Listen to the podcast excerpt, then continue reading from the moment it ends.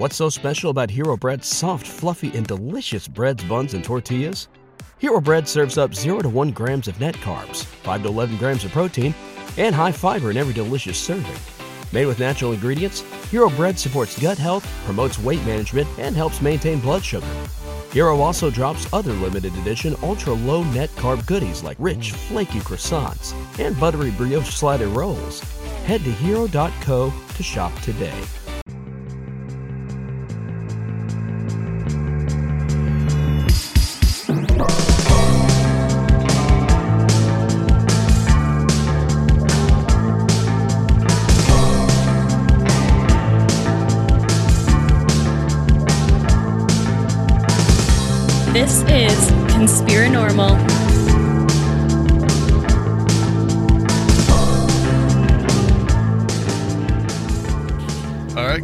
Welcome back to Conspiranormal. And we are here, myself and this guy, Sir Fiel. We can actually see each other now through the uh, the wonder that is modern technology. So we've got uh, Prof- Professor Wham with us.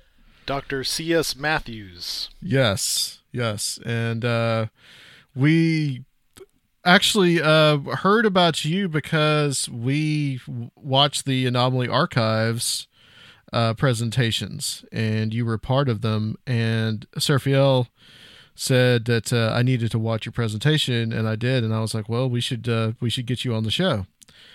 And we're going to talk about that presentation a little bit, but I also found out that you have a book called Mysterious Beauty. And I should also say that you are a co host of the Church of Mabus podcast as well. So, welcome to Conspiranormal. Thank you for having me. It's always fun to talk about these things. Yes, yes, absolutely. Um, now, you have a book out, like I'd said before, called Meaningful Beauty about the Hudson Valley. Mysterious beauty. But yes, Mysterious Beauty. Sorry. It is Uh, meaningful. but It is it is meaningful, yes. It's meaningful and mysterious at the same time. I'm just curious about kind of your relationship to the Hudson Valley. What kind of like brought you there and what kind of started your whole quest to kind of like write about what the weird stuff that goes on there. Uh, well, um, I was always fascinated with the Hudson Valley, even as a child. Uh, one of my first books. I mean, I don't, I, I don't, I don't know what you guys' age is, but when I was in first grade, uh, we had the option of buying uh, scholastic books. I don't know if you did that when you were young. But, they did um, like they did like the book fairs. I remember those quite yeah well. right well Yeah. yeah, well we, what we they didn't have book fairs where i was because this was back in like the this was like back in the mid to late 60s that's dating me okay but um, they did have the book service where you could purchase books and one of the first books i ever bought was a book that was that talked about strange and weird stories because that's what so one of the things i was interested in and there were several stories in that book from the Hudson Valley. And they talked about the Hudson Valley in different ways, you know, and and of course it was like it was this for me, it was this magical place, you know, where these weird things happened. And so and and I'm like in the first grade. So I said to myself, I really want to go there someday. So, you know, many, many years later, it turned out, and you know, my life and everything, and it's too much to go into, but it i had an opportunity to come here and i didn't know how long i would stay. I was up i was up here visiting a friend and i was thinking about moving because my situation where i was living was like even way too expensive and difficult to be to deal with. I was living in the dc area which is you know i don't it's i can't even describe the level of stress that goes on living in that area. But anyway. You don't recommend it. oh my god it was crazy. It was crazy um anyway so i i came up here and visited and realized i it was it is as interesting and magical in many ways as as i had imagined it. And so i moved up here and i've been up here now for about 11 years. And um i mean i've always been interested in paranormal things and i I mean, I've been studying um, like UFOs at least uh, as a paranormal thing for or subject for, uh, let's see, probably 45 or 50 years, most most of my life, even before I became an adult. And um, so I was already interested in all that, and I knew that the Hudson Valley was a place where these you know, various of these things are supposed to to occur. I mean, by that by the time I came here, I had written a dissertation and a master's thesis, not in that order, obviously, um, dealing with UFO experiences and abduction stories and stuff like that. So I already had those interests present. So obviously, I was going to kind of pay attention to what was going on here uh, about that. And gradually over time, uh, I I mean, I had sort of walked away from the academic study of it because, um, you know, like most people who write dissertations, you know, I don't know a single person who's ever written a dissertation that doesn't have like a horror story that's connected to it. And, and I had my horror story, and it was different than other people's, but it was one. And so, you know, by the time you're finished with something like that, you're just sick of it. You're just sick of all of it. And and and I had gotten kind of sick of the, the weird politics in the UFO community, which still exist. And so I oh, sort yeah. of I'd sort of walked away from the community part of it and was not really interested in studying it so much anymore. Uh, although I, you know, I, I maintained some of my books, you know, like I kept on my John Keel, I kept my Jacques Vallée, you know, I kept a few other things like that. Um, I, I did get rid of a big load of books though, and now there's a couple of them that I regret because I actually had found an original edition, mint in mint condition, of Kenneth Arnold's original book that Ray Palmer had done the artwork for. Oh, nice! Wow. And and I had sold it I had found it in the used bookstore for like a dollar seventy-five because they had no idea what it was. When I actually looked up how much this book was worth, it's like seven hundred or eight hundred dollars. That's a, that's amazing! Wow, such an idiot. But anyway, um, the, the the person, and I have to give credit where credit is due. The person who brought me back, there were two things that brought me back to studying um, studying paranormal stuff, which eventually led to the book one was um, Andy Colvin, um, who I know that he's kind of an interesting and problematic figure for some people, but his work um, uh, at, in his books, The Mothman, uh, The Mothman's Photographer. Right. I, I read those first two volumes, and there was something about some of the people that he interviewed you know, uh, and that I don't know what it was exactly. There were a bunch of uh, Steph would appreciate that. There were a bunch of like personal synchronicities in some of his, not just his accounts, but in some of the people that he interviewed.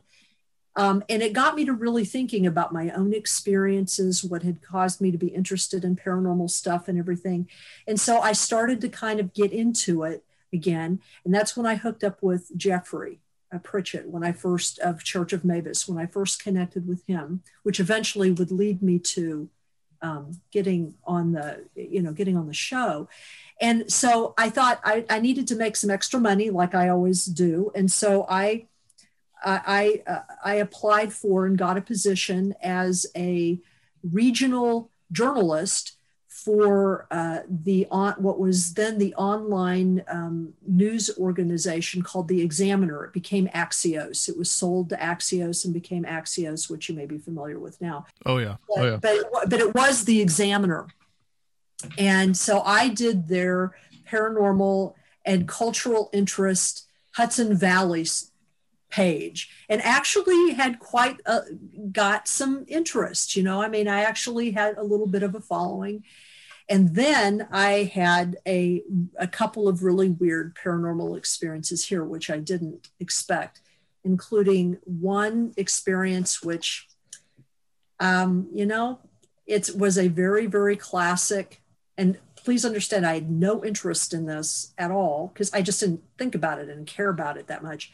I had one of those classic experiences where a, what looks like what we call Bigfoot just appears in front of your car and walks across the road right in front of you. Oh man, was that in the Hudson Valley? Yes, yes. I Okay. was I, I was coming home from a, a class that I had taught. I taught a lot of evening classes, and I was on. I was spending. I was going to spend the night at a friend's house because I had an early. I I commuted quite a distance, and I had an early morning class, like a 7:30, 8 o'clock class, and I didn't want to drive all the way home.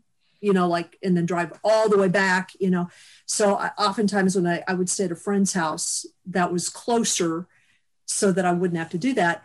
And she li- she lived at the time in a very rural area um, in Dutchess County. And, uh, and those of you who are, if any of your listeners are from Dutchess County, they'll be familiar with this. And I was going along, you know, side roads, and and you have to really carefully watch for deer because deer just decide to plant themselves right in front of your car. It's really common. And so I was watching. So I was alert, you know, I was alert. I was thinking about my class that I was alert for deer. I was looking at movements, you know, I was paying attention. I turned a corner. It was very dark because it was, you know, it was in a rural area and it was like 9:30 at night. And I turned a corner and as my as my headlights came forward, it was right in the middle of the road. And it's it was moving slowly across the middle of the road. It was probably less than 100 feet in front of me, completely illuminated. And as soon as the headlights hit it, whatever it was, it put up its arm like to shield its eyes. It was clearly startled Hmm. and it ran off. And it was bipedal, bipedal, was not a bear, covered with hair, covered with reddish brown hair from head to toe. Um, in the area where it ran off, there uh, ran off the road. There was a, a street sign there uh, that I was later able to go back and check the height of it, and it had to have been between eight and nine feet tall. Whoa. So, It could not, not have been a person. um, two questions. Yeah. Had you had already kind of started delving into the paranormal aspects of a lot of things by this time? I, I I had become interested in my UFO stuff again. Gotcha. Okay. And then you had this experience. But yeah, but but I wasn't. But it, and it, please understand, I've always considered like the Mothman stuff to just be weird. You know, I've never really. I don't know what that is. I've always considered it to be kind of a weird UFO thing. You Sure. know, to, because it's it tends to be connected to UFO stuff. Yeah. And so I've never thought of it as a cryptid in the classic sense. And I never had. And I had never studied Bigfoot or done anything with Bigfoot. I, I didn't mm-hmm. really care about Bigfoot, you know? And so when this happened, it startled me. I, it, it scared me actually. I like slammed on the brakes and just stopped in the middle of the road. And I was like, what did I just see? How weird is this? And so, like a few days later, I did a little bit of internet searching, and it turned out that people had been seeing something right in that area. There had been reports of things right in that area. So I contacted uh, the local Bigfoot person, um, a woman named Gail Beatty, and um, she's she founded the Bigfoot Researchers of the Hudson Valley, and so I sort of became a consultant for her. You know, I haven't had another experience like that uh, you know, and she goes out and I've actually gone out with her in a few places, and um, she usually takes me out um, when the people who have reported the ex- their experiences have also reported either UFO stuff with it or ghost like poltergeist stuff with it because those are the things that I have the most experience with and both of those things really scare her and they don't scare me. So I, I i will go out and i'll talk to them about those other experiences. But you know i don't really that's that's sort of the limit of what i do for you know with her. Like i don't go out on like bigfoot quests. I don't go squatching or anything like that. Uh, wh- what the impact of that was for me personally was that um, i became really interested and this is this brings me to my book I became really interested in um, the sort of original indigenous stories of beings that we would refer to in our culture as paranormal, but for uh, the First Nations who lived here, who still live here, um, they don't consider them paranormal. They consider them to be part of the landscape. And and you know just other beings that we live with. And so they had diff- various and different relationships with some of these beings. And so i became much more interested in sort of that angle of it. But what brought me specifically to this book actually um, doing this book was um, i had started with gail. I'd started sort of reaching out and connecting with various members of the larger paranormal community and um, one of these individuals was a woman, is a woman named Linda Zimmerman, who is fairly well known regionally for um, her UFO stuff and some of her ghost stuff, uh, ghost studies. Uh, and um, she and I, this was about maybe three years ago, she and I both were contacted by a TV production company in New York who wanted to do some kind of pilot for I think it was like the Travel Channel or something. And they basically wanted us to do all their work for them. They wanted us to like turn over all of our research to them and give them access to all of our stuff. And, you know, they thought that we would just be willing to do that for our 15 minutes of fame. And right, right, exactly. You know, they, they wanted us to like, you know, turn over, you know, give us the names of all these abductees and con and we were like, no, you know, we were just like, no, we're not going to do that.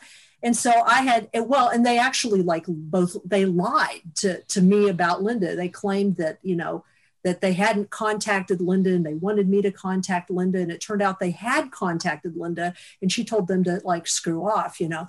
And so, anyway, Linda and I had a conversation and she said, you know, somebody just needs to sit down and write a summary book of all the things that have happened here or all the things that do happen here. And nobody's done that. And I just sat there and I was like, you know, I have all this material. I think I could do that. So that's what the beginning of it was. Two years later, it's done. It took like two years to do. But um, that's what the start of it was, basically.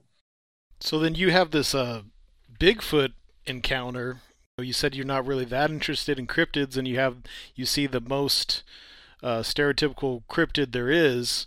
I know. And this area, like other, you know, quote unquote thin uh, places or or paranormal hotspots, whatever you want to call them, has uh, ghostly phenomenon, uh, cryptid phenomenon, and UFO phenomenon, which is like like other places like this. Yeah. Well, it, you know, in a way, it doesn't. It, I guess, in a way, it doesn't surprise me. Mm-hmm. Um, one of the things that I found um, is, you know, prior, prior to the pandemic, there was a place that I did a lot of presentations at that I mentioned in the book. It no longer exists, actually. It was one of the things that the pandemic destroyed. Um, and it was a small coffee shop in Red Hook, New York. Uh, and this is the upstate Red Hook, not the Red Hook that's by Bro- Brooklyn, where H.P. Lovecraft lived. So it's a different place. you know, if you, if you look at Red Hook, New York, New York, you'll find there's more than one. But this is the one that's in Dutchess County, and um, it was a because of the, the the interests of the owner. I was able to do a lot of presentations there. Gail did a lot of her first Bigfoot groups there. And so I was able to talk to a lot of different people who um, would come to these presentations and would have a variety of different experiences. And uh, one of the things that I found, and one of the things that Linda has found, is that there's there's always somebody who comes up to you and says, I mean, without exception, there's always somebody who comes up to you and says, um, you know, I've never told anyone this before, but and then right. they'll tell you the story that they and it can be it can be a ghost story. It can be a ufo story. It can be a bigfoot story. I mean one of the big unfolding things that happened to me in the book was it turned out that where i was the gym that i was attending the gym that i i went to a private gym. It's it's sort of open half time now. I haven't because of my new job i haven't been able to return there since last summer. But um, the guy who owns it it turns out that he and his family have had a multitude of experiences that, that I detail in different parts in the book.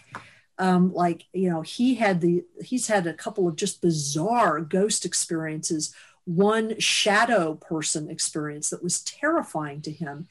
Um, he has on his on um, CCTV in his gym, he has captured extraordinary, I think some of the most extraordinary um, poltergeist activity I've ever seen. Um, and and but he also had this really intense Bigfoot experience when he was much younger. Right. And he he and several other members of his family have had all kinds of UFO experiences, including some including one experience that his cousin had that was like four miles from my house and terrified him. We we find that more and more is pretty typical.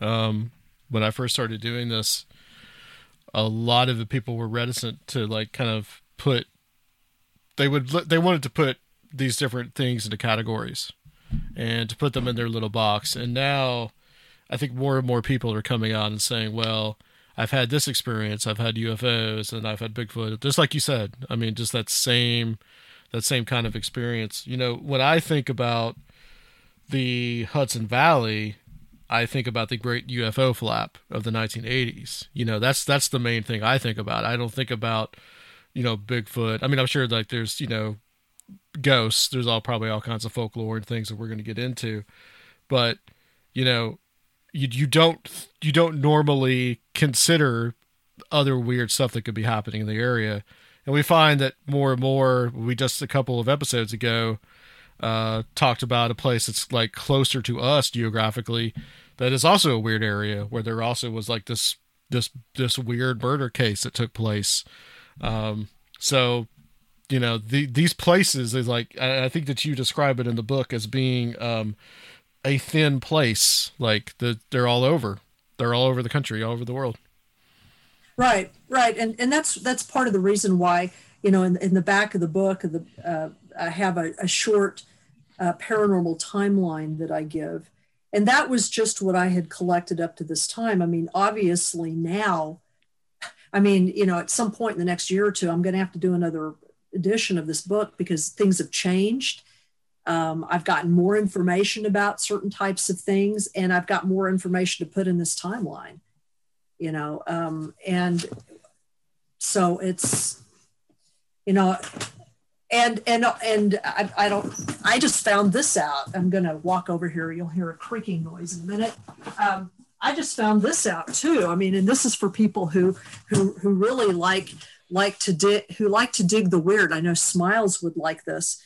Um, there's uh, there is a, a very strange uh, murder mystery that happened. Uh, I guess it was like in 1908 or something like that. It happened. Uh, it, it's it's just to the north of the Hudson Valley, up by Troy, New York, which is uh, where the Hudson Valley sort of changes up there. Part of it links to the Mohawk River, which flows sort of, uh, you know, northwest across the rest of the state.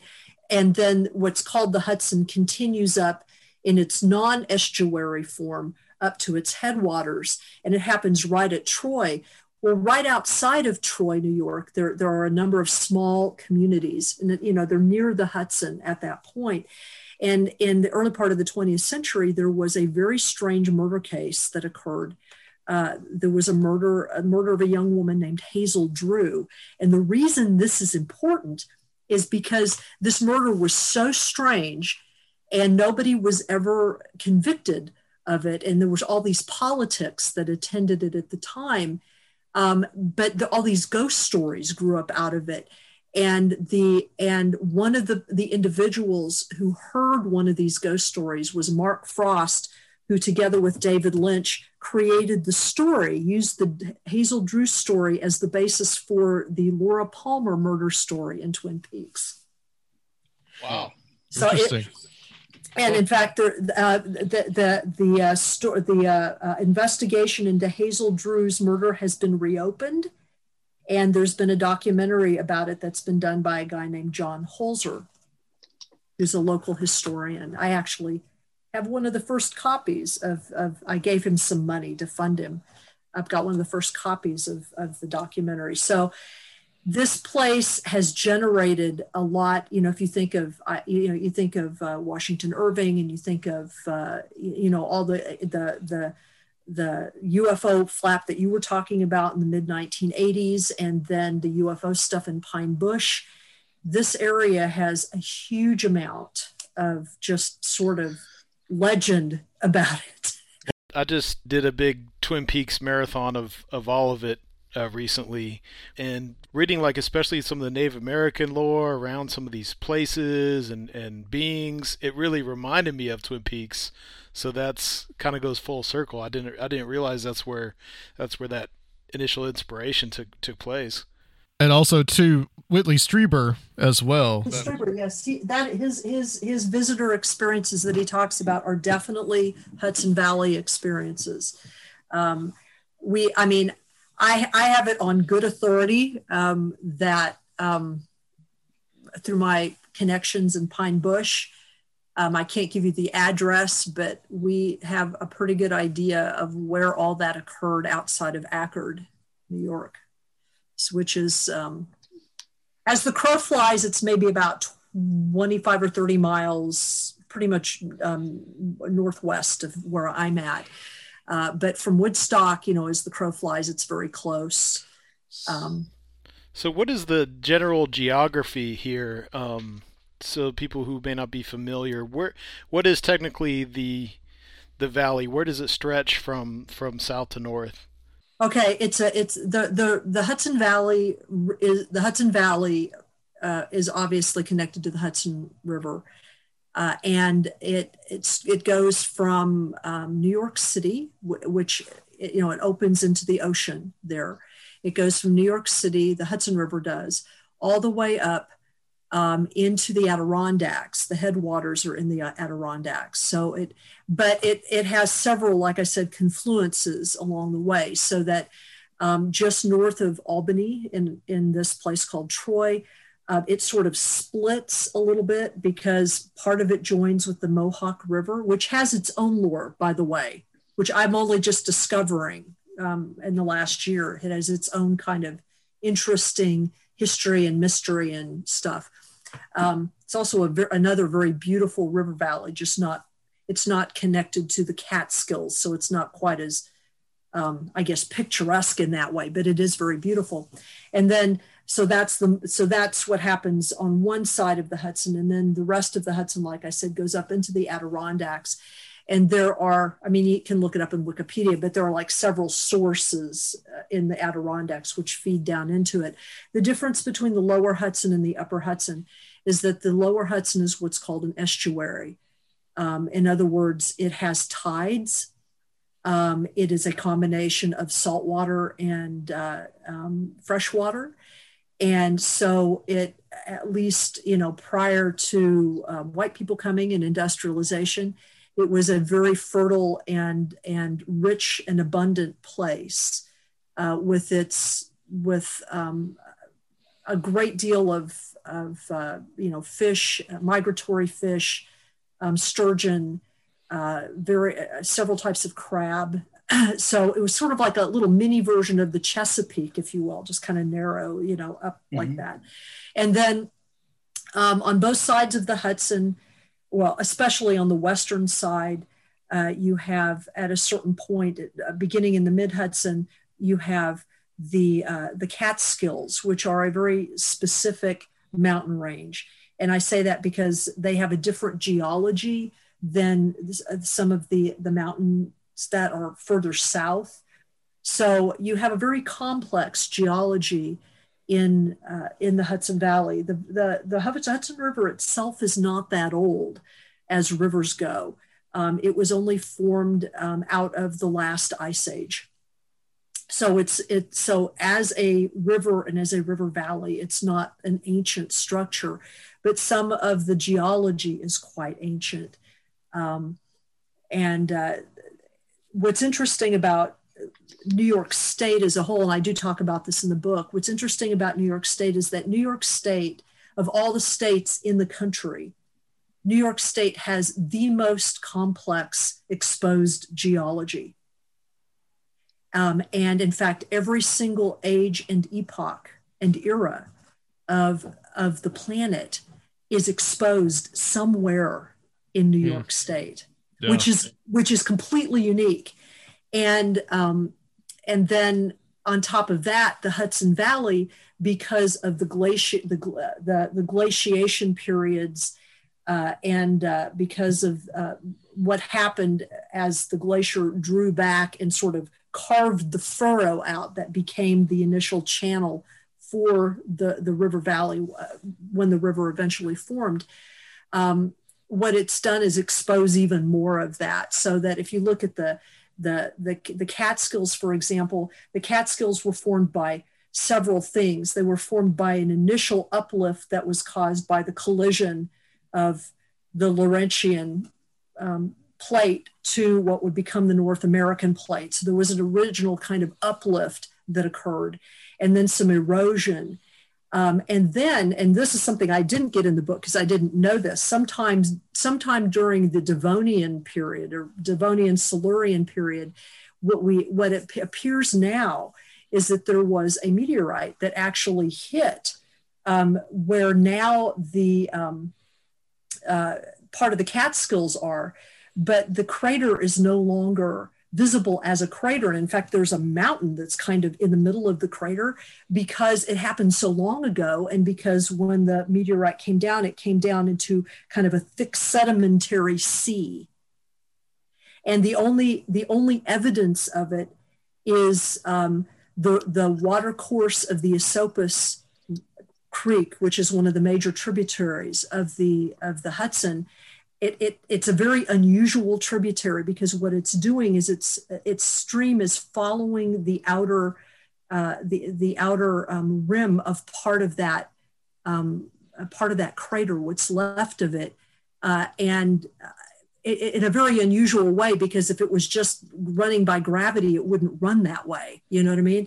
And and then they've also done some geomagnetic surveys and found that you have the kind of shocked rock that you need to have as evidence you know for that. But that's like a really long time ago you mm-hmm. know? So you have that and then you have the uplift. So that happened actually before the uplift. So you were hit by a meteorite in that area then there was an uplift then there was erosion then at some point it was all covered with this huge glacier that was literally they think of like a mile thick if you think about that you know? Yeah the glaciers a, a, a mile thick. The and then really... it pulls back it pulls back and, and not only scrapes out this furrow in the land, but then takes a lot of debris and piles it on top of the hills that are already kind of there, the uplift. And that's what forms the Catskills. Uh, the Catskills are, are, are, are, really interesting geologically. And then there's like two older um, uh, mountain ranges around here that are much older than that. They have a different geology. One is called the Shawangunk or the Gunks, and that those are the mountains around where um, um, Whitley would have been. Oh, okay. And they're known to be haunted. I mean, and, and there's they have an entirely different history. They're very old. And then to the then to the east, a, little bit further on, but still considered to be sort of the far end of the Hudson Valley, there are the remnants. Uh, they're called the Taconics in New York, and they're called the Berkshires in Massachusetts. But they are they are the remains of, a, of an extremely ancient um, mountain range that at one time were as high as the Himalayas, and now they're eroded down. So it's a very complex geology. Um, there are a lot of um, geologic uh, uh magnetic anomalies. There's a lot of yeah. water. There's a lot of water. Um, water everywhere. So that pretty much is like fuel to the fire for all this like strange activity. Oh yes. Oh yes. Oh yeah. Like the glaciers really did. I mean, like they formed the geography in New York. If you've been to the, I mean, the Finger Lakes, I've been to that area. It's it's pretty pretty amazing. That's where our good friend Soraya um, where did the road go lives. I, I, wanted to ask you about some of these, um, some of the Native American legends and some of that they're talking about some of these beings and like they're kind of like they're Bigfoot like beings and things like um, the Pukwudgies, like the little people. Yeah, and um, another one that always has kind of fascinated me is the Wendigo. Wendigo. Yeah. Well, um, the Wendigo is more of a is is you don't find the Wendigo talked about so much by the Munsee who lived here or, or who live here. Uh, it is an Algonquin idea, an Algonquin word, but you find that idea more present in the in, in among the Cree and Ojibwe people, maybe the Micmac. They, although they don't call it, the Micmac refer to the, those beings as Chenoo. Um, but I have not ever heard of a Munsee person or a Delaware or a Mohican person here talk about Wendigo, um, although they're familiar with what it is. What they do talk about is it probably has more to do with their history. Uh, they they and the Haudenosaunee, what we call the folks that we commonly call the Iroquois, they talk about uh, the, the the cannibal giants. That's what they talk about in terms of the evil um, beings, the evil creatures, and the at least. For, and this is part of what I would need to add to the book. This is what I've come to understand now. The cannibal giants uh, were, I mean, there are several different types of stories about them. One set of stories comes from the Seneca, the ones that I'm most familiar with, and they they basically say that the cannibal giants were remnants of a of a people of a species that lived uh, not only here but also in the Ohio Valley, and they are somehow connected not to the mounds themselves in Ohio, because they did not build the mounds, but they are somehow connected to, and this is, I haven't gotten this straight because I haven't found, found a Seneca keeper who will tell me yet, but they are somehow connected to the religious cult that emerged among the, the Mississippian cultures, which were not all Haudenosaunee at a certain point. Uh, and this and this this cult, this religious cult, in some societies gave rise to um, vicious warfare and cannibalism.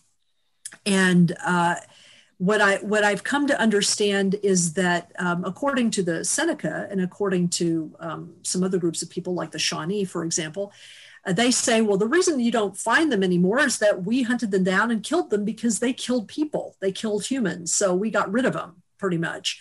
Um, but the the Haudenosaunee do say that at certain that that um, up until even just maybe a few hundred years ago that that there would occasionally be sightings of them in certain places where they had been hiding out and i think that they sort of passed into legend you know like maybe it was something that was told to kids to scare them or something but that's kind of like that's the closest that I have heard them taught getting to Wendigo. Now, the Haudenosaunee do have do have a, a, a scary being that they call the flying head, which is not the same as a Wendigo. It doesn't look the same as a Wendigo, but it has a similar origin. Uh, Wendigos are typically supposed to be well, it depends. Ojibwe and Cree Wendigo can be different, but classically, what I've understood is that Wendigos are often understood to be individuals that at one time were human. And for a variety of reasons, they became embittered or turned inward or became possessed by, you know, the dead or evil spirits or something, or an evil spirit. And they would t- become like a vampiric, cannibalistic being. And um, there's something similar with flying heads. They're just a head, but they have a similar origin in yeah. that they were originally human beings that um, did terrible things like they were like they did terrible sorcery or they did you know they were they they committed like terrible murder or something like that and they became these sort of vampiric beasts it's it's interesting because there's there's also I think it's in Indonesia or the Philippines. I think it might be in both.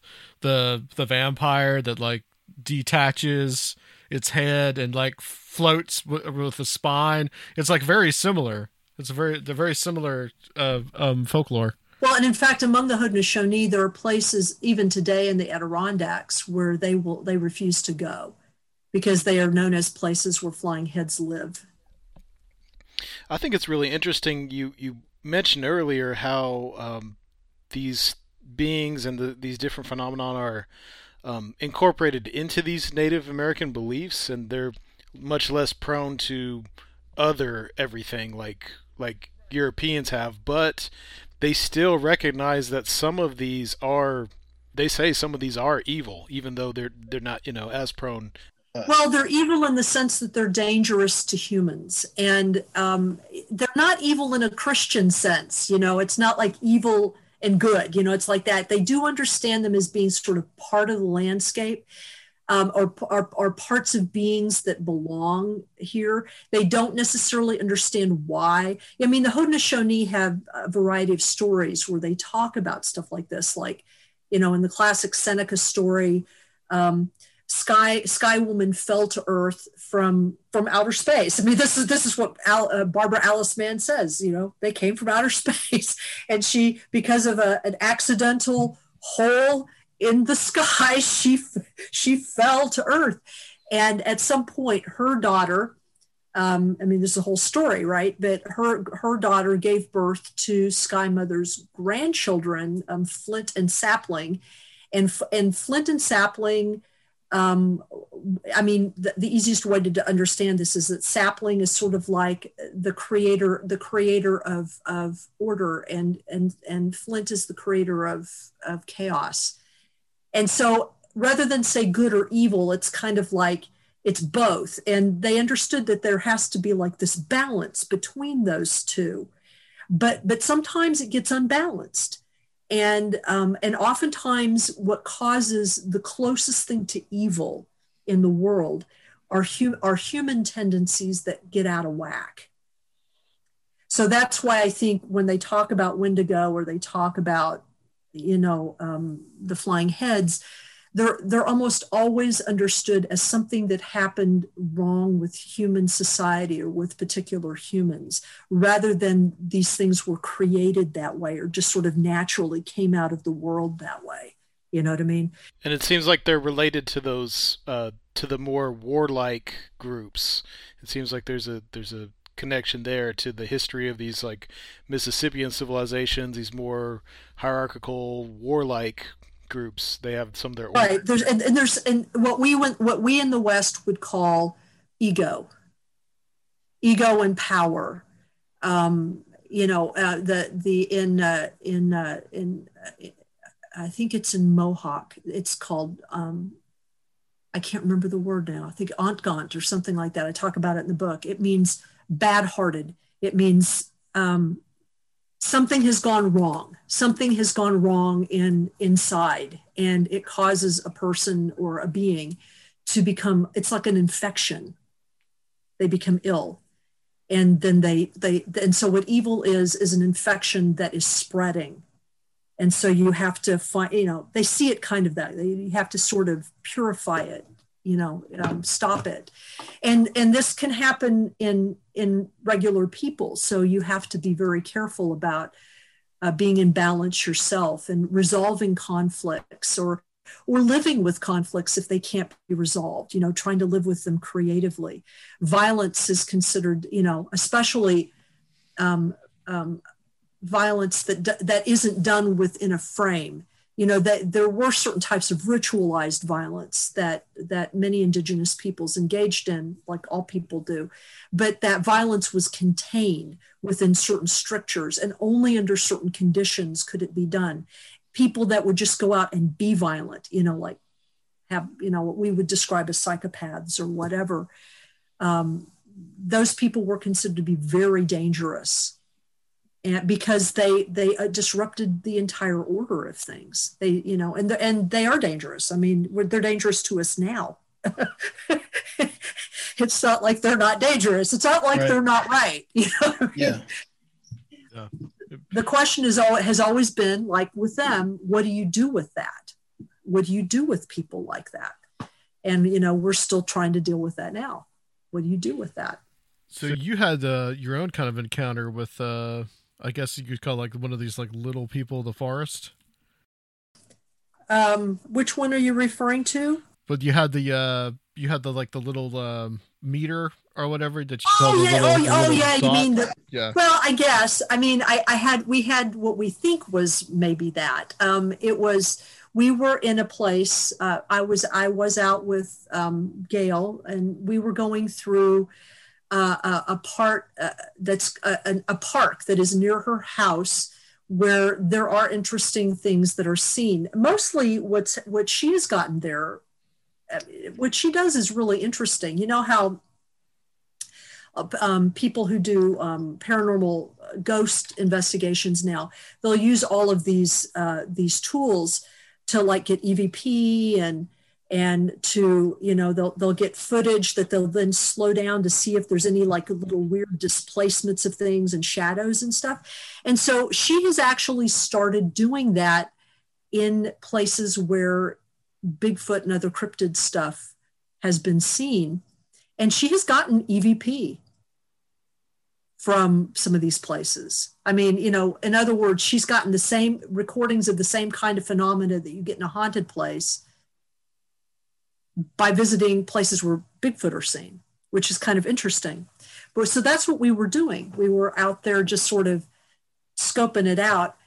I didn't see anything, but then um, I a woman that was with her at the time had one of these small handheld sort of thermal devices. You know, it picks up like thermal radiation, and uh, we she was just sort of panning it around, and there was this one stump, this one area where um, she is. There was this one area where she. Uh, had gotten things before. And so she was just checking it to see if there was anything there.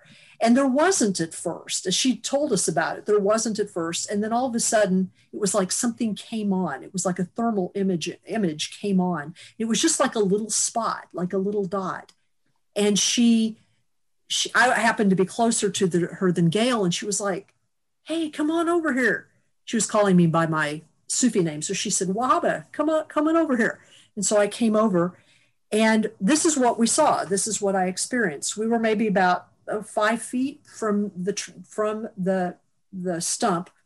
She had uh, this thermal image on imager on, so that you could pick up heat signatures. You know, and she tested it by putting it on me and then shining it at Gail to make sure that it was calibrated correctly.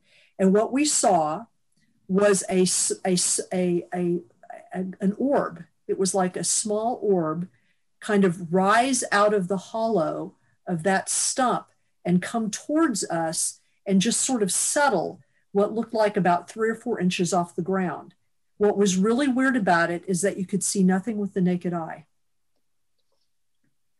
There was nothing there with the na- this is in broad daylight, nothing with the naked eye, but there was something there.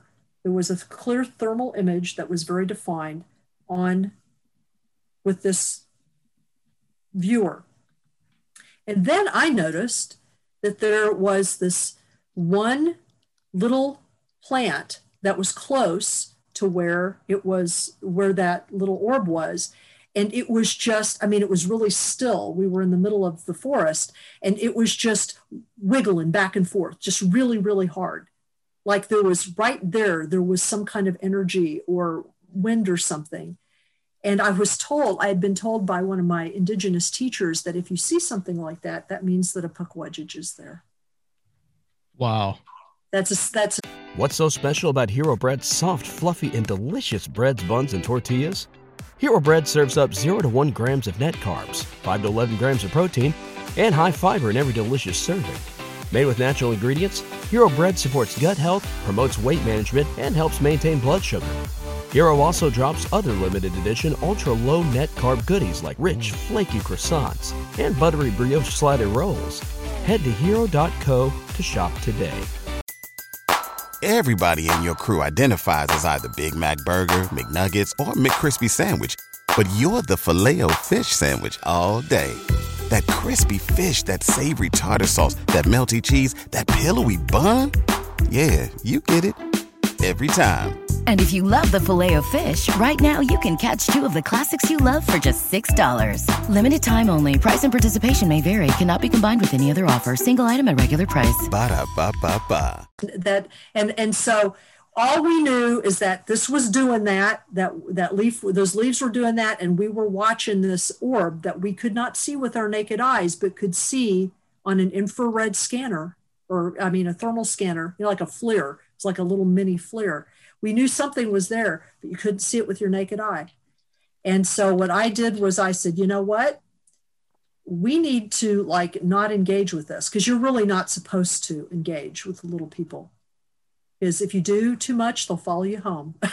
and then all hell breaks loose. Definitely don't eat or drink anything they give you. So I, I took out tobacco and I gave it an offering. And I said, Wanishi? Thank you. And we backed off. We just backed off and just left it. so, So- whatever that was, it was something, but I don't know what it was. So kind of kind of to segue a little bit, you write about this that the Rip Van Winkle story Oh, uh huh. is basically like fairy lore. It has like its roots in these like you know little people mythology. Oh, absolutely. No, absolutely. And what's interesting about the Rip Van Winkle story, and this is what I talk about in the book, is that the way Washington Irving tells the story, um, it contains both clear European elements because there are there is a long European history of this, of people, you know, wandering into fairyland and being taken away and losing 20 years. I mean, there's lots of stories like that. Um, but he combines that story with certain indigenous elements um, and it's so it's really it's really kind of interesting and where you see that combination if you read the original text of rip van winkle it's like you know you have the story and then there's this postscript in the original version to the story. And and when you and if you read it in a ch- children's version they will often leave that postscript out because that postscript you know is kind of weird. It doesn't seem to fit the rest of the story. But that that postscript is about the indigenous stories of some of the beings who live in the very place where the Rip Van Winkle was supposed to story was supposed to have occurred.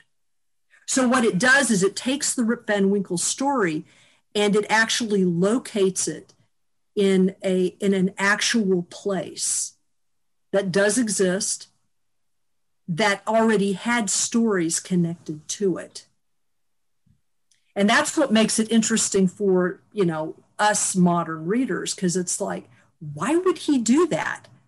It's just weird. And they're all, and it, according to uh, Matt Bua, who is a, a local um, um, Catskill historian and artist, and he has been studying, and I talk about this in the book too, he has been studying um, the diaries of Washington Irving for a long time he has come to the conclusion that part of what that postscript is that he he that he that according to his that Irving's diaries he got these stories about that place about Kaaterskill Falls and the place where Rip Van Winkle was supposed you know where this where, uh, happened you know happened you know in the story that he got these accounts of these beings the Manitou at the top of the mountain and all of that stuff that he got this from an Indian guide a native guide who was a navigator on a, on one of the schooners when one of the times when he took a trip up to Kinderhook. And he, this guy there was this native guy who happened to be there and just told him these stories. And so that was sort of his way of preserving them.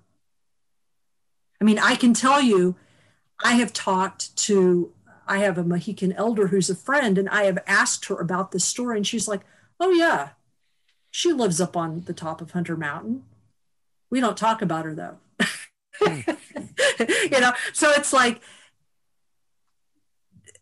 you know the the story the story that that of of the Manitou on top of Hunter Mountain who who who um, weaves who weaves the web of the clouds and causes the rain to fall occurs no other place that I'm aware of except what has been preserved orally and in Washington Irving's story. You also talk about uh, something that Washington Irving also wrote about called Communipaw. Oh, Uh, Communipaw, yeah. Yeah, a community, and this is something that I'd never had heard of with the Pavonia massacre. Oh, yeah. yeah, the Pavonia massacre is uh, it, it's one of those events uh, that um, you know mo- that most Americans don't know about, but it was one of the events that changed it changed the history of this region because it changed the relationship between the settlers and the indigenous people, um, and and it created many haunted places uh, places that are not only haunted to the indigenous people who remained, but but continued to be haunted for even the Dutch and English settlers afterwards. Um, I mean, I'm not going to go into the whole history of it because it's very long, but mm-hmm. the Pavonian massacre was essentially the first major massacre of native peoples of uh, that was conducted uh, by the Dutch uh, in the 1600s, the mid 1600s, mid 17th century. It, it predates um, King Philip's War, which happened in 1676 uh, by about 30 years. And uh, it was an unprovoked attack uh, by the then governor of the area, uh, Governor Kieft, um, on a group of mixed Munsee and Mohican um, peoples who had who had become nominally Christian. They had converted to Christianity uh, because that kind of um, because of that they had there were some strained relationships between themselves and some of the rest of their kin. And so, uh, because because of those um, that strain, they had they had decided to to move a little bit closer to some of the Christian communities that had that were or the settled communities that were in the area of Pavonia, which is now what is it, Jersey City, essentially. That's the region of, of Jersey City. It's all been absorbed into Jersey City, and um, they were actually seeking the protection of the settlers. And um, Kieft was made very uncomfortable by this. He wasn't convinced that they were um, peaceful and they were basically they had come to stay there and the and the elder people and the women and children were going to be there while the men went off on a hunting expedition and so after the men had left for a hunting expedition um, Kieft called several Dutch militia and they they massacred every every every person we don't know exactly how many people it's somewhere between 200 and 300 people so it's mostly women and children, right? Mostly women and children and yeah. old people, and and and then and then the the hunters came back, and see this was unusual. This is important because for Mohicans in particular, they tended to take their whole families with them on hunting expeditions. And they did that for safety, but also just simply because that was just the way their, their culture was. And so for them, for the Mohicans in particular, to leave their their women and children and old people behind like that that was an that was an extraordinary risk of trust to do that and then for them to come home and find that they had been massacred and the massacre you can look this up on wikipedia the wikipedia article is pretty good the massacre was horrific it went on for a day and a half yeah, I actually I actually did that today. I actually looked up looked it up. Yeah. I mean, as people fled, they would hunt them down. It was just it was I mean, even the neighboring settlers were horrified by it because this wasn't done by them. This was done by militia that were brought in to do this. And um, it changed the relationship completely. And the reason I know a little, you know, I became really interested in it is because, first of all, the Mohican elder that I've referred to, she is a direct lineal descendant of one of the Mohican hunters. It's part of her family's history. And so she, she, you know, this has been retained in her family. And, and also here in Kingston, a couple of, uh, it's been two years ago, well, it's been several years ago, but two years ago, um, on the on the anniversary of the Pavonian massacre, uh, the Dutch Reformed Church here, which was the which was the Reformed Church that that these natives were supposed to have been converted to, uh, they held a, a massive uh, did like a two or three year reconciliation with the indigenous people of the Hudson Valley, and they had this huge event wow. where they where basically the Dutch the Dutch Reformed Church of North America has formally apologized hmm. for the Pavonian massacre, their participation in it, because many of the people, the militia who participated in it later came to Kingston and built that church. So even though it happened in New Jersey, it still has resonance and effects on these people that are live now in the Hudson Valley. Well, it's only New Jersey now. It wasn't New Jersey then, and it was Right. on, it's on the banks of the Hudson. Yeah, it was all New Netherlands at the time. Yeah, it was on the banks of the Hudson, so it is part of the Hudson. And that whole that whole and see the reason I talk about it with Washington Irving is that even at the time Washington Irving wrote about it, and by this time the settlement of Communipaw had been taken over by the English. Um, they were still, I th- and I allude to this. I think they were still feeling some of the effects of that. You know what I mean? It was like nobody would. It was a weird community. Nobody would talk. It was kind of a haunted community. Um, um, Irving talks about that. He finds it fascinating, but he talks about that, and and the haunting in that community continued.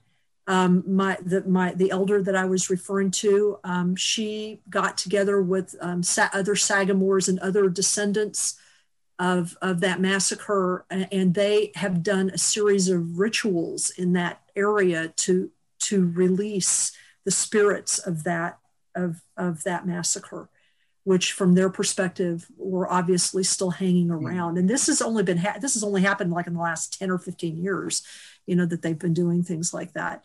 But there but it's it's I, I looked into the community of communipaw and there are lots of stories local stories of of hauntings and just weird things that have happened there. And um, and it now of course it's a community within a community. It's like a, a little area in in jersey city you know what i mean? It's it's just a little thing. But yeah it's on the hudson so it's part of the hudson. It's part of the whole hudson thing. Right. So now these colonial events, you know, add to these this place also, and so now we have hauntings coming from from the colonial uh, times as well. So it just kind of mixes in with pre-existing things that were already there and becomes part of that history now. And Yeah, and see, that's kind of what I try to do in the book. First, I talk about the geology, then I talk about the indigenous sort of layer, and then I talk about the um, the the settler layer. Um, you know, and that and what happened in Pavonia sort of spread through much of the rest of the valley, so that you know um, there were like two there were two wars where I live. There were like two in the area where I live. There were like two wars: the the first and second uh, um, Wars, and they were uh, they they created. There were a lot of massacres. Uh, there were honestly there were massacres on both sides, but there there were a lot of violence, and um, the first war, the Esopus people pretty much won. The Esopus are a, are a branch or a band of the Munsee, uh, and they pretty much won.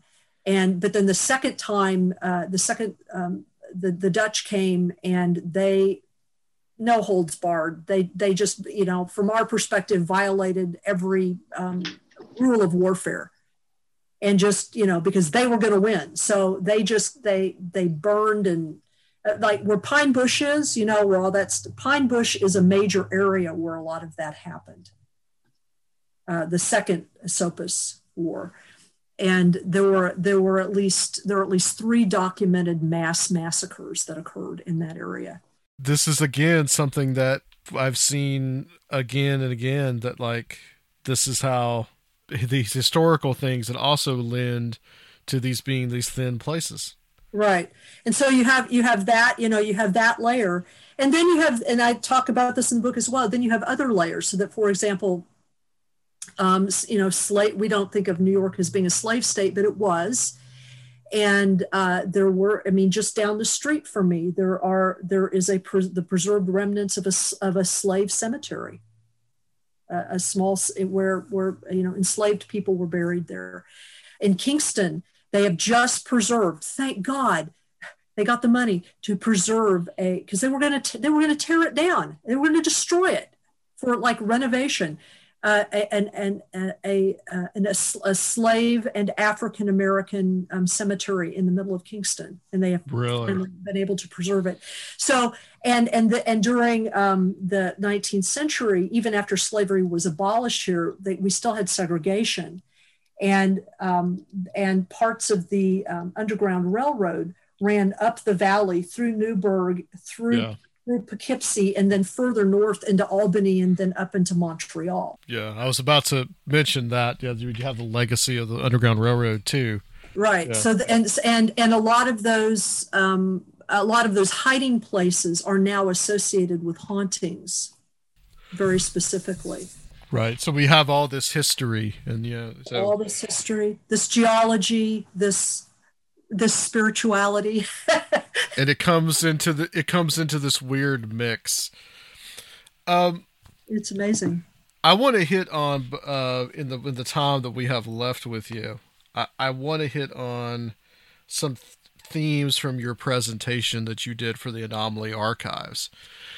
And you guys can you guys can find Professor Wham's um, presentation that she did uh, for the Anomaly Archives. That was back in was that November, I think. Yeah, yeah, it was. I think it was. In fact, it was. Uh, it was the weekend after Thanksgiving. So whatever Okay. I think it might have been the first weekend, the first or second weekend that he did it, because he did it all the way through November and into December. But you talked about something that grabbed our interest and all these kind of interesting, like racial aspects to some of the paranormal research and how it's like geared a certain way. hmm Well, what? Well, I, I tell the story in the presentation, which I will not tell here to tell here in full because they will need to go to the presentation.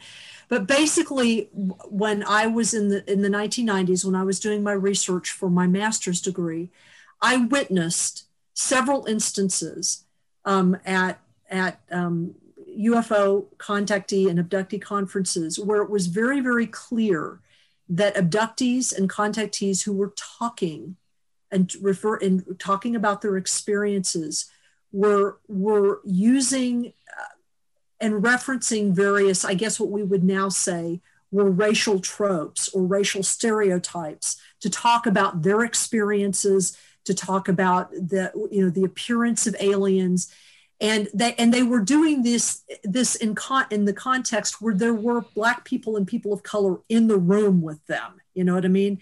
So but they weren't saying this in any kind of white supremacy way. They it was just sort of assumed you know what i mean? It was just this assumption and because i had um, been doing this kind of research at that point for a while it just really struck me and so it, it just kind of stayed in my mind and i thought you know I need to really kind of look into this to see whether or not um, there's something to this. And then, you know, when I reread Jacques Vallée and I reread, uh, you know, um, John Keel, I realized that I wasn't the first one to sort of recognize that there were some of these issues in UFO communities and paranormal communities. And then I thought about it, it was like, well, you know, that would make a certain kind of sense because you know, we in the United States, first of all, well, even before we live in the United States, first of all, Jacques Vallée recognizes very, very early on that depending on whether you're in France or Spain or, or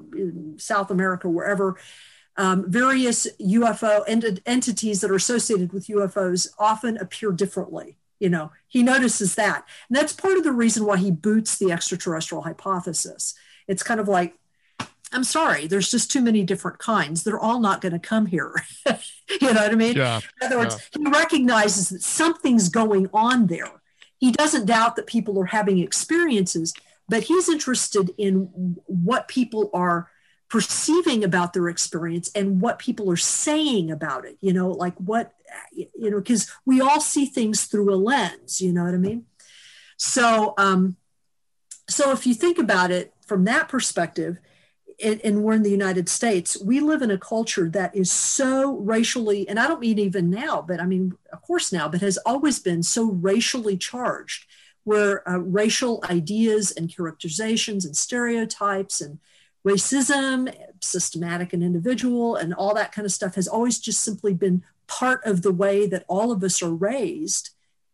That it would it would make a kind of sense that if you know, when we have these experiences, that we would see those things through those, that we would interpret those things through those lenses, at least when it comes to telling each other these stories. So, what I, I found several things. One, I found that, I mean, I'll just say some of the things I found. I found, for example, that, um, and this is no surprise to those of you of, of you who are fans of horror and science fiction, because this has been an issue in these communities for at least 30 years but there's a there's a long tradition in in, in science fiction and horror of racial troping of positing the especially in the 19th and earliest 20th century of positing the alien as being sort of looking like um, a racial other i mean hp lovecraft does that um, uh, the, uh, Bram Stoker does that with Dracula. Uh, mm-hmm. I mean, even Mary Shelley does that with Frankenstein. I mean, none of that is new, all right? Um, so I looked at that stuff because a lot of those narratives actually do feed into certain ways in which alienness is talked about, the monstrous part of being an alien. Um, and so I talk about that. I also discovered that, so, you know, it's we carry those stories with us. Uh, I also um, found that there is a subcommunity of of um, and I, I focused on African Americans in the in the dissertation, but there's a subcommunity of African Americans um, who are fascinated and have always and have had experiences, abduction um, and and contact experiences, going back in some cases quite far back. You know, one of the earliest abduction cases that you could call an abduction case actually occurs a full 10 years before the Betty and Barney Hill case. And it involves this, this guy, um, I think his name is Harrison Bailey or something like that. And uh, he has this bizarre um, UFO experience, uh, a, a, contact abduction experience that is quite different in many ways than sort of the standard narrative. But what was most terrifying to him about it was that you know he had some missing time and he had some other things with it but what was most terrifying to him was the next day or maybe a couple days later after he had that experience he was approached by three white guys who came up to him and said hey aren't you the guy that we saw coming out of the ufo and they made it they made it into like a racial thing completely freaked him out because he hadn't told anybody about his experience. And how could these white guys know about it? you know what I mean? It's completely bizarre. And so, but but you never hear that story. You know, you ne- you never hear that story. So what I found was that there's this whole sort of sub community of African American contactees and abductees who are telling very different stories that are that have that are connected in various ways to African American narratives generally. Mm-hmm. Um, but those their stories aren't told. They uh, most people don't even know about them, um, and and these stories are important. Be, number one, because they tell a different kind of abduction tale, but also uh, because if, as Bud Hopkins wanted to put it, if this is supposed to be a universal experience, that everybody has the same kind of abduction experiences, basically, but you're leaving out this entire data set, you know, how can you say that?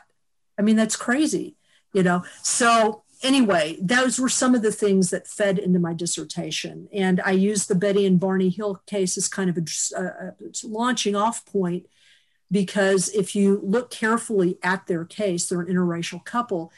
You find if you actually kind of drill down into their testimony, you find that that even though they both had an experience of some type that they shared, their their understanding and reactions to that experience were very very different and even their descriptions of the of the of the aliens initially were very very different.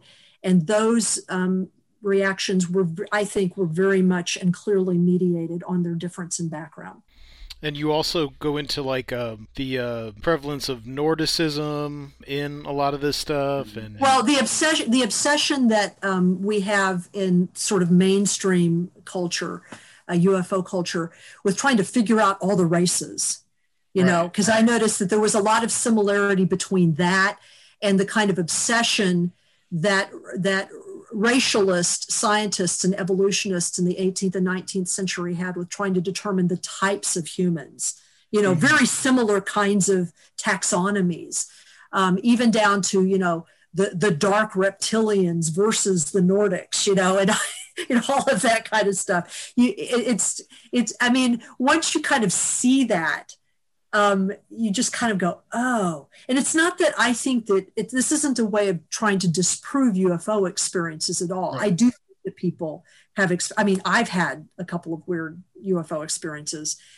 I do think people have experiences that cannot be explained and that are very interesting in their own right.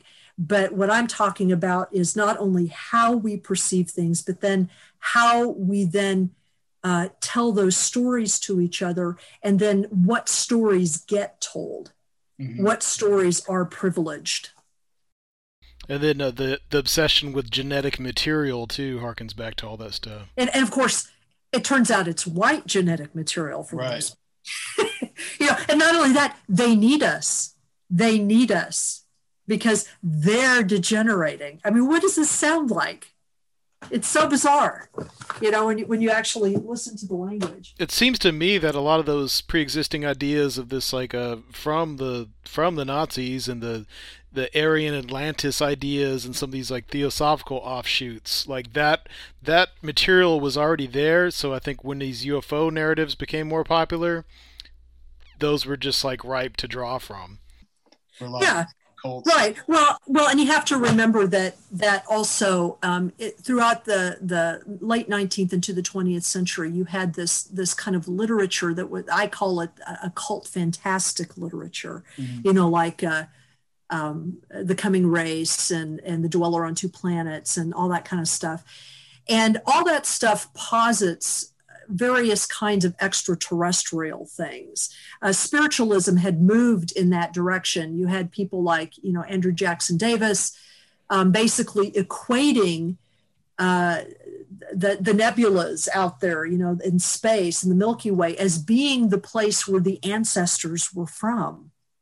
This is actually an indigenous idea. There's some evidence, by the way, that that Andrew Jackson Davis was was half Munsee. There's some evidence of this. I have a, a friend who's doing some research on this. So this idea, that this native idea that the answer that there are ancestors who come from space is not weird, but he gives it the spiritualist spin. And from there, you de, you know there develops this idea that of uh, the earliest ideas of extraterrestrials coming to the Earth and settling. One of the first one of the first accounts of that is actually the Oahspe Bible, if you're familiar with that, by George Ballou, George Ballou Newbrough. Um, he, he for, and he refers to them as the Ethereans in their etheric ships, the Ethereans coming and landing on earth and, and, and helping God, Jehovah, as he calls God, helping Jehovah create these different races of beings it's kind of like his answer to the theosophists He didn't like mm-hmm. theosophy. yeah, and, and, we've said it again and again and again that like there's so much weird stuff with the alien with the contactees themselves. Like you mentioned, uh, it wasn't yeah George Hunt Williamson who was like straight up straight up a Nazi. And there there were other there were other ones. I mean, like the, the connection to the I AM Guy Ballard, the I AM movement, and and um, uh, William Dudley Pelley and all that all that. So you have the you have those weird kind of connections too. Yeah i mean i, I talk about all that stuff I, a lot of that stuff in the in the presentation. And you touch on the uh, the the mound builder mythos which is something that we see uh, it's continuing influence i think right now or re- more recently we've seen the um, influence on a lot of these uh, charismatic christian groups and now they have really got a hold of it, and they're weaving their own their own stuff. When you know previously they weren't too interested in biblical, uh, so-called biblical American history. That was more like a Mormon thing, but uh, they're getting interested in that now, and and you know projecting their own histories and ideas onto these ancient structures and ancient civilizations, and we just see it continuing. I mean, I keep thinking that Christians, evangelical Christians, must really be bored. They just keep doing weird crap. Just, it's like, is there any weird crap you can't do? It's like, what is the deal? you know, um, I, I grew up with people like this, so I feel like I am entitled to say whatever I want to around them about them. But um, yeah, I mean the, the, the history of the mounds and by you know and there were there are lots and lots and lots and lots and lots of mounds. And if you're really if people really want to get a sense of just how moundish uh, North America was and still is to some degree, uh, Gregory Little has put together a, a, a rather exhaustive encyclopedia of all of these mound sites, and um, he produces like a map at the very beginning of it, and it's like you look at this, and this is from all time periods, and you're like, oh my God, North America was like fully populated. you know I, mean? I mean, seriously, it was fully populated, like for a long time. Um, I mean, we're talking like, I don't know, 20,000 mound structures yeah. or something like that at one point. And it had an enormous impact on the imaginations of the of the colonial period. Oh yeah, I mean, they just couldn't imagine um, that anybody other than them could possibly have done these things. Um, but uh, if we're just talking about Ohio, which is what I talk about in the presentation, we have a pretty good idea archaeologically and um, historically of who actually cr- built those mounds. Um, and we've known this for more than a century. Uh, they uh, they were built by uh, succeeding groups of of Lenape, um, Munsee people, um, and then later the uh, um, Iroquois or the folks that would become the Haudenosaunee. They built them uh, the Hopewell. They they are responsible for the Hopewell um, um, mounds and and formations, uh, but they built that before they became the Haudenosaunee. Uh, the Haudenosaunee represents the, the political order that they live in now, which is different than what they lived in then. Uh, and then the Mississippian complex was a different thing entirely, uh, which extended throughout much of the much of North America, especially east of the Mississippi. Um, although there were some settlements um, west of the Mississippi, but uh, that that that was a series of, of, of cultural complexes that emerged when a a religious cult or a series of religious cults came up from uh, Central America and Mexico, and they came and they came up into North America and brought with them various um, improved agricultural technologies. Um, and what the way that different native groups responded to that cult resulted in the reorganization of some members of their society. Um, but there were always some members of some of those societies that didn't do it. So that, for example, among the Cherokee, there were a lot of different bands among the Cherokee in the Southeast. Some of them, by the time this group had come up, they had already done some mounding and they were not interested in it anymore. But there were other groups or bands among the Cherokee that did. So uh, the Cherokee themselves traditionally have, have differentiated between those who did the, like the Mississippian mounding and those who did not. Um, and uh, the, the Iroquois uh, did not participate in that in the Mississippian culture. The Shawnee did, however.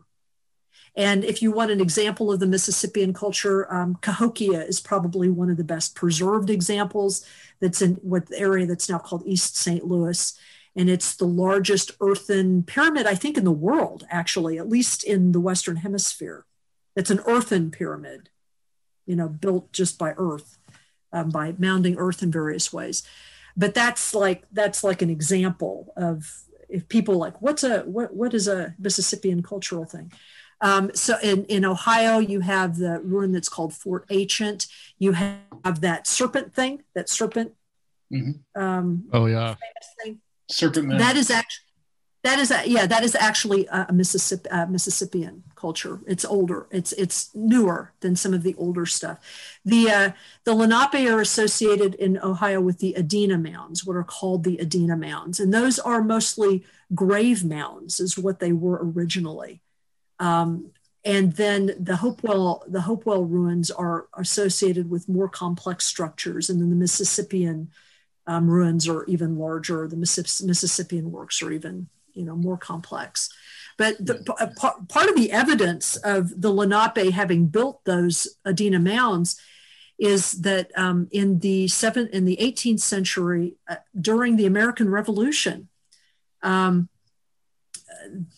because Washington wanted to depopulate most much of the eastern part of Ohio in order to keep the British from hanging out there, and also because he had some land speculation that he wanted to get finished.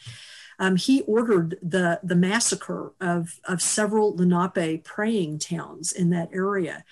And there's one, there's one um, mound there that the that the surviving Lenape of one of those massacres they built in the traditional Adena manner in the in the 18th century, and it's still there. It's the only memorial like that in North America, and you can go and visit it.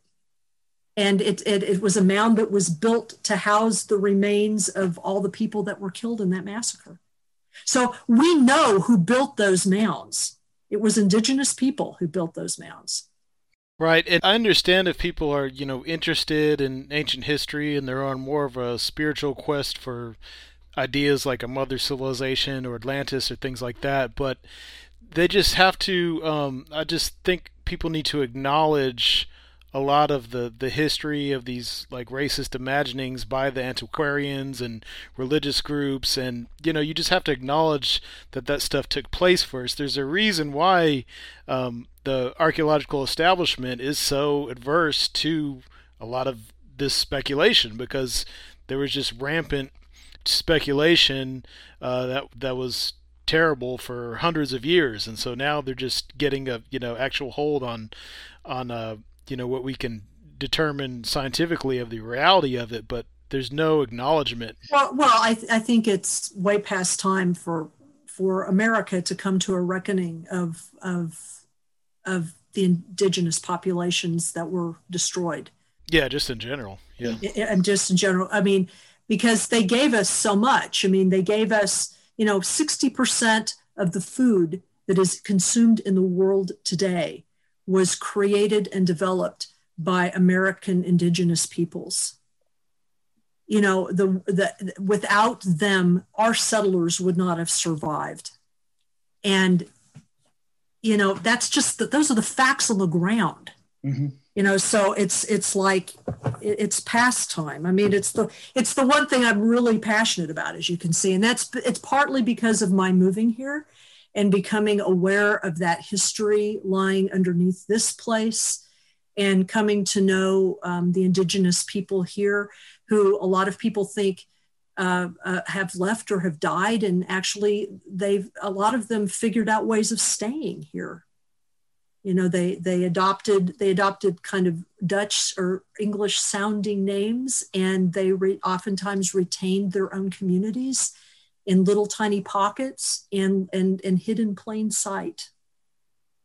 And now they're coming out again because for them, for the Munsee it's this is the time of the, uh, the, the this is the time of the, the of the eighth fire prophecy. So this is a time of prophetic gathering. Um, they're waiting to see whether or not um, the world's going to end. I guess it's the best way to put it, whether the world's going to end. It's up to us, they say. Well. Yeah, I can tell that you are really, really passionate ab- about that that subject. Yeah, it's it's um it it's something that just like I can just imagine you know the the the white settler standing next to Native American in like you know I don't know 17 or 1800 somewhere. And he's just like look at these structures. They must have been built by the Israelites. The ancient Phoenicians must have come here. It was the it was built by the Canaanites. And they're just, the Native Americans like no we built this man you know?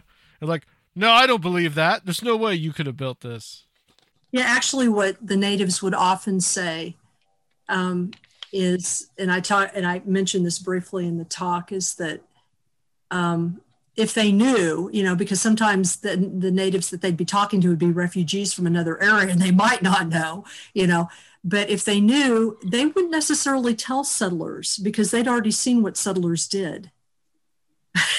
so they wouldn't necessarily say anything to them. And especially the Adena mounds, especially some of these mounds were places where the ancestors were buried. And you don't talk about the ancestors, you don't reveal this stuff.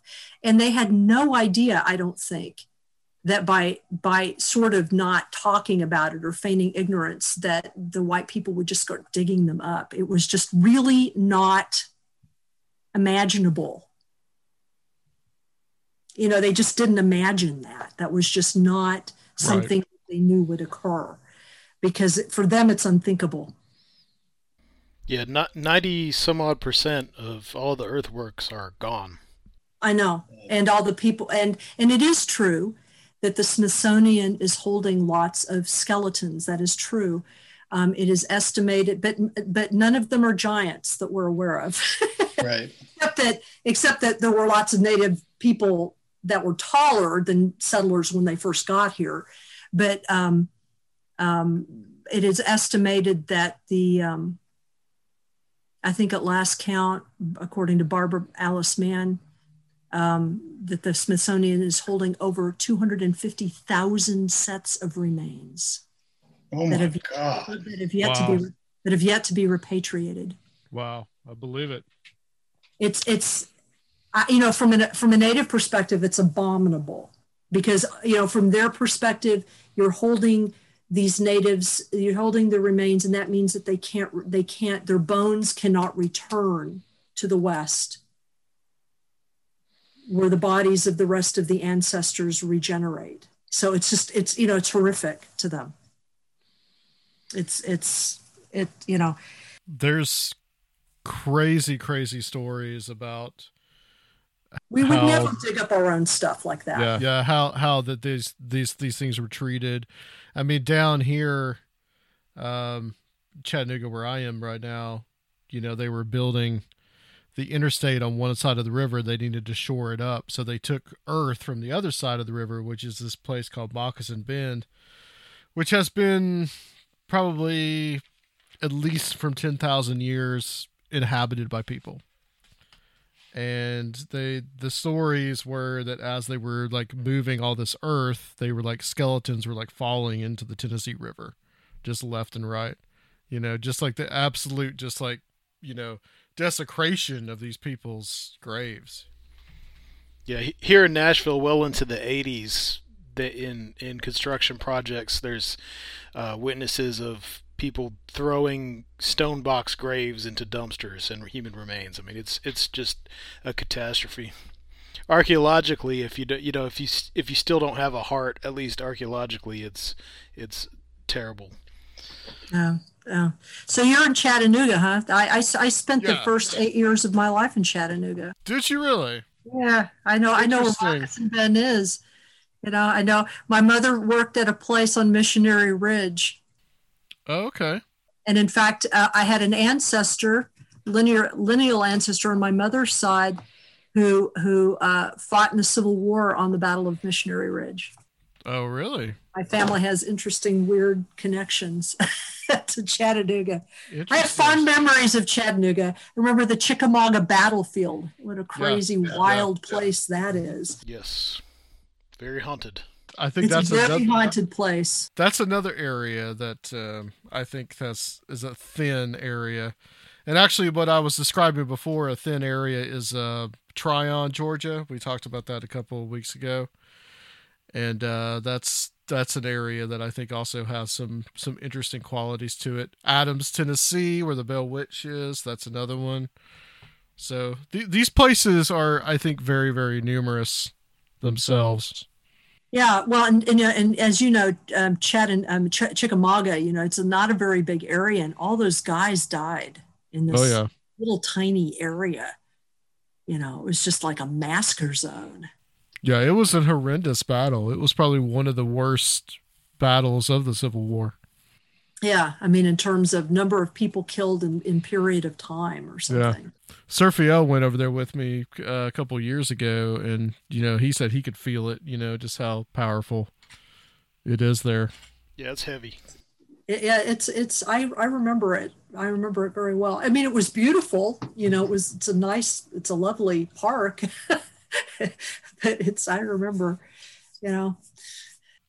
Well, that's you're you're a native Chattanooga then. Chattanooga. Well, I was born in Kansas, and then my family moved to Ch- Chattanooga for my dad's job at the time. Gotcha. And so much of the 60s, I was actually in Chattanooga. And then we moved back to um, Kansas in the early 70s.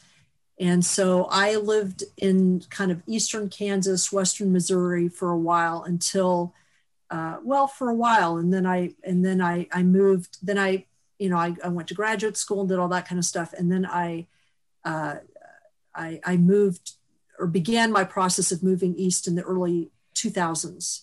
I got a fellowship to DC for a year, and then I uh, and that kind of kind of whetted my teeth for that, you know, my appetite for the East, and and and I eventually uh, moved to Annapolis, lived in Annapolis for about f- almost five years, and then moved up here in 2010.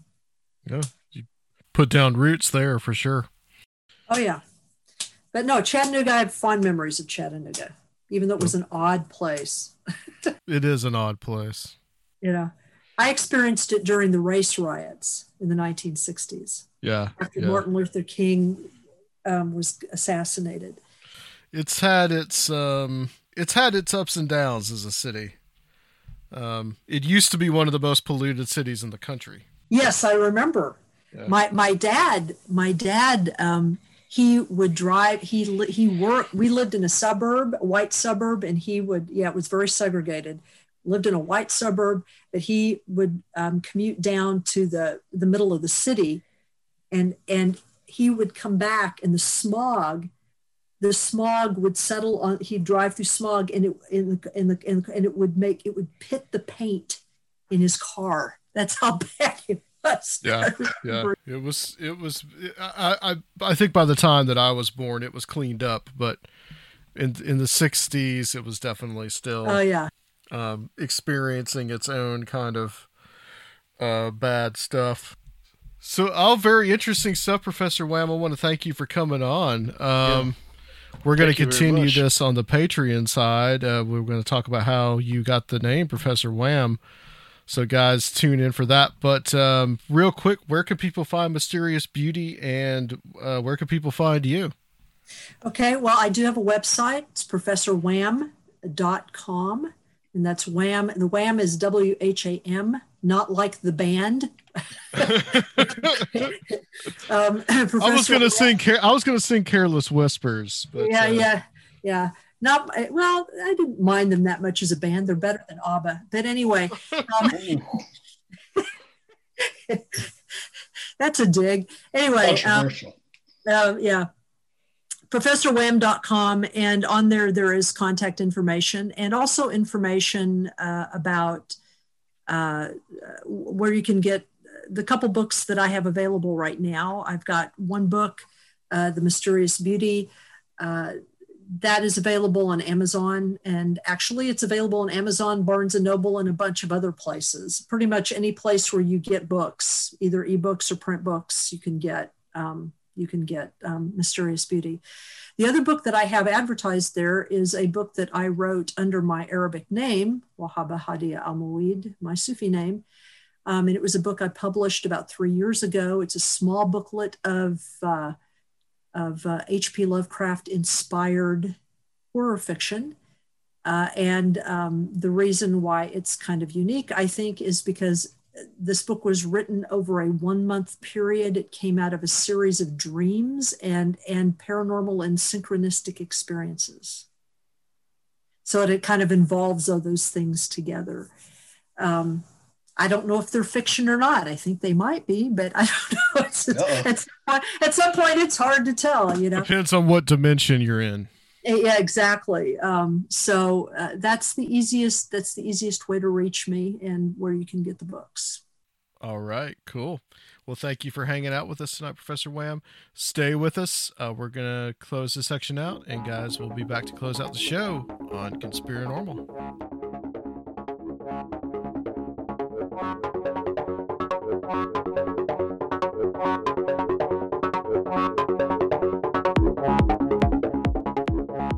Okay, we're back, everybody, to uh, kind of briefly close out the show. That was a great episode with uh, Professor Wham, aka aka Dr. C.S. Matthews. Okay, I thought you were gonna like actually spell out the Arabic name. I thought you were gonna attempt it. um, I could if I could see it, I could probably do it. Very interesting interview about her book Mysterious Beauty, and also about uh, what everything that's going on in the Hudson River Valley, and uh, some some material from her um, talking about uh, her presentation from the anomaly from anom- from the anomaly archives that she did. So that uh, if you guys get a chance to watch that, you can go to Anomaly Archives. That is Smiles Lewis's uh, group. He um, it's like um, a basically like a was it like a library or like an archival place that he has for various different um, writings and uh, films and I guess um, documents, just all kinds of stuff. And he has that in Austin, Texas. And they did a fundraiser last year, uh, towards the end of the year, and Professor Wham was part of that, as was like I think Aaron Gulyas, Tim Binnall, several other people that Greg we Bishop, know. a lot of people. Yeah, Yeah. yeah. It's a good good cause, and I'm sure they're still accepting donations, and and uh, Smiles needs help uh, with that because uh, I think they have to leave that location, so they're gonna have to find a new place and everything. So Right, brick right. and mortar. Yeah, it's uh it's a, another uh, outcome of this wonderful pandemic time that we live in. But uh, hopefully, hope is on the way. So, all right, um, I think that's it. We also did a we did about a thirty to thirty-five minutes thing about uh, Sufism, which uh, Professor Wham is Wham is an acronym for an Arabic name, like we mentioned, and that's because she is part of a Sufi a Sufi order and we talked about that and some about her thoughts on that. So that's over on the Patreon side, of which Surfiel can tell you how to join. Well, uh, when this comes out, um, hopefully we had a blast at the first meeting of our Mystic Crew. That is the uh, Mystic Crew of Conspiranormal, the people at the $10 level and up of Patreon. Um, but as far as every week getting access to these episodes that we deliver, uh, that is for the $5 level of the International Association of Conspiranormalists. Every week you get one of these up these uh, episodes, and uh, the next level is that ten dollar Mystic Crew level where you get to hang out uh, with some of the guests that are on the show, get to kind of interview people yourself, ask questions, and have a general good time. Um, if you are further interested in Conspiranormal, then you have the opportunity to join the Ancient Circle of Strange Realities at $20 level. Uh, that will fully initiate you into the mysteries of conspiranormalism. Uh, you will get an exclusive t shirt not available on the TeePublic site. And um, of course, you'll be invited into the Mystic Crew as well, get to do the hangouts, but then you'll have special VIP experiences at the Strange Realities Conference this year in whatever form that that takes, as well as access to past Strange Realities conferences. Uh, so check us out on patreon.com slash conspiranormal. All right, guys. Um, that's it for this week. Join us next week. We're going to talk about some more paranormal weirdness. I believe we got Michael Hughes coming back on after an absence of about four years. So, guys, we will be back to see you on Conspiranormal. If